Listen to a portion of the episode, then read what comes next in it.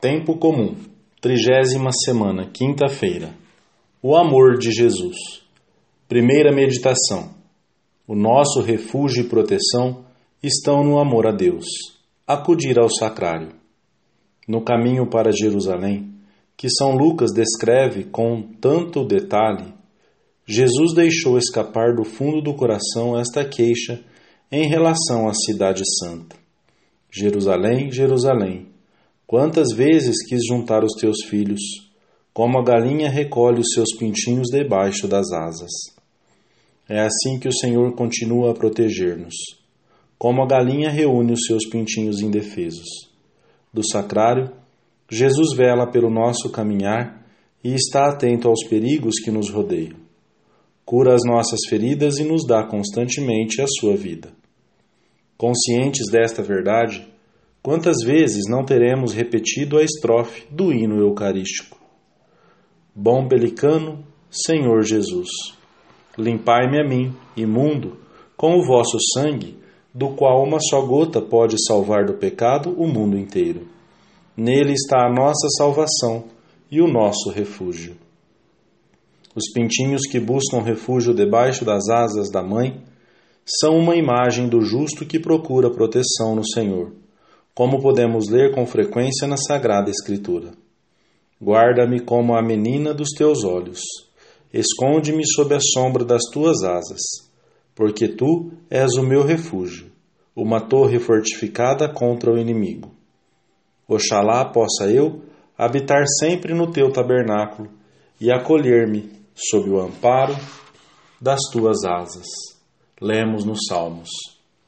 Profeta Isaías recorre à mesma imagem para assegurar ao povo eleito que Deus o defenderá contra o cerco do inimigo.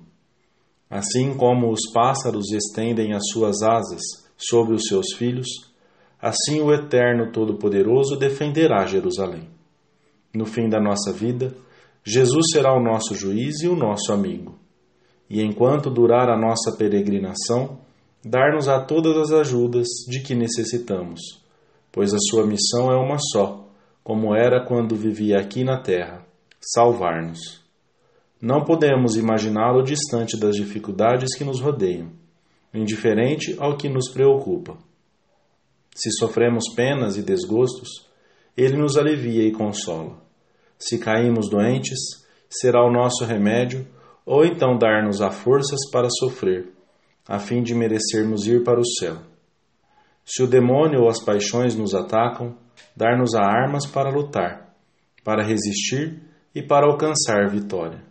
Se somos pobres, enriquecer-nos-á com toda sorte de bens no tempo e na eternidade. Não deixemos de acompanhar o Senhor presente nos nossos sacrários. Esses poucos minutos de uma breve visita que lhe façamos serão os momentos mais bem aproveitados do nosso dia. E o que faremos? Perguntais algumas vezes, diante de Jesus sacramentado. Amá-lo, louvá-lo, agradecer-lhe e pedir-lhe. O que faz um pobre na presença de um rico? O que faz o doente diante do médico? O que faz o sedento diante de uma fonte cristalina? Segunda meditação. Jesus sacramentado prestará todas as ajudas necessárias. A confiança de que venceremos todas as provas, perigos e padecimentos não se baseia nas nossas forças, sempre escassas, mas na proteção de Deus, que nos amou desde toda a eternidade e não hesitou em entregar o seu Filho à morte para nossa salvação. O próprio Jesus quis permanecer junto de nós, no sacrário mais próximo, para nos ajudar para curar as nossas feridas e dar-nos novos ânimos nesse caminho que há de desembocar no céu. Basta que nos aproximemos dele, pois está sempre à nossa espera. Nada do que nos venha a acontecer poderá separar-nos de Deus, como nos ensina São Paulo numa das leituras da missa. Pois se Deus é por nós, quem será contra nós? Aquele que não poupou nem o seu próprio filho, mas por nós todos o entregou à morte. Como não nos dará também com ele todas as coisas?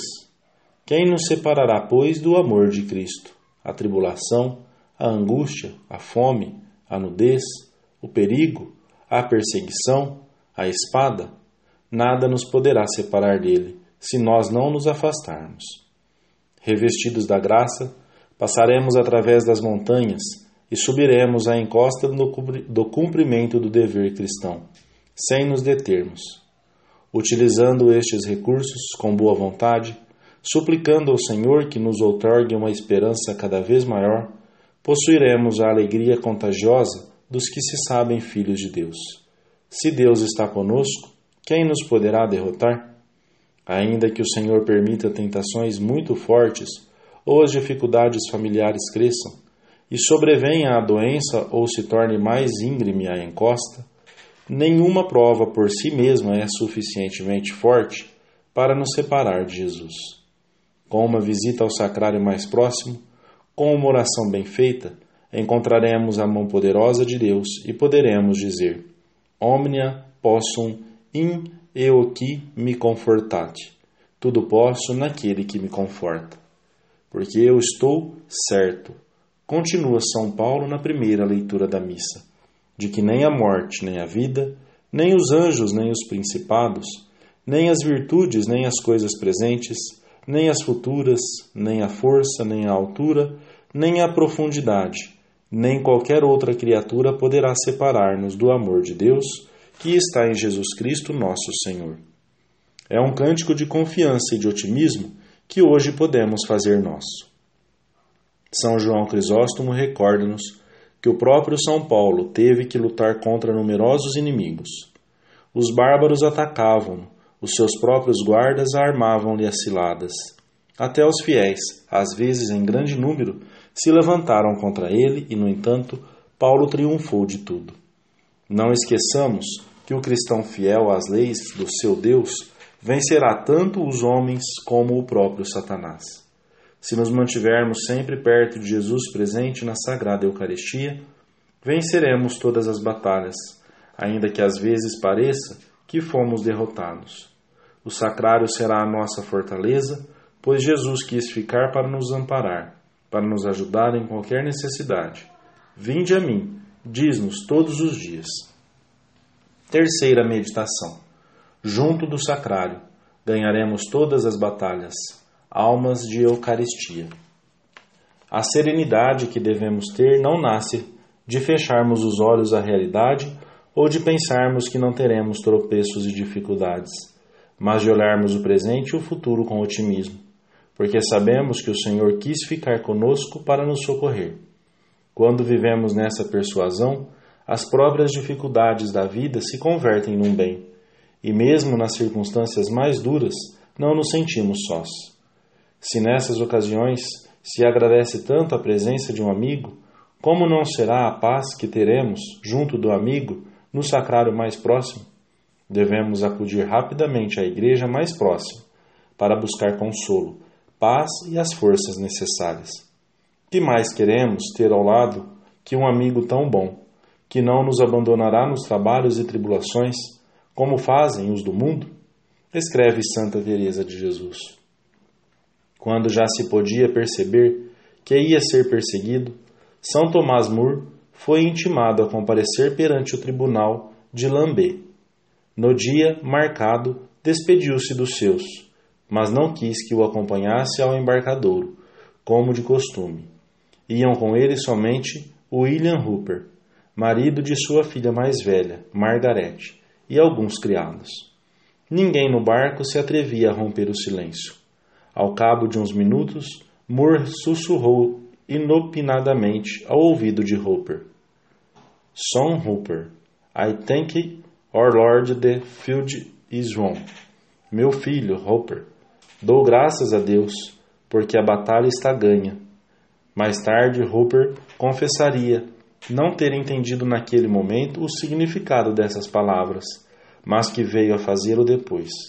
Compreendeu que o amor de Moore tinha crescido tanto que lhe dava a certeza de saber que triunfaria de qualquer obstáculo.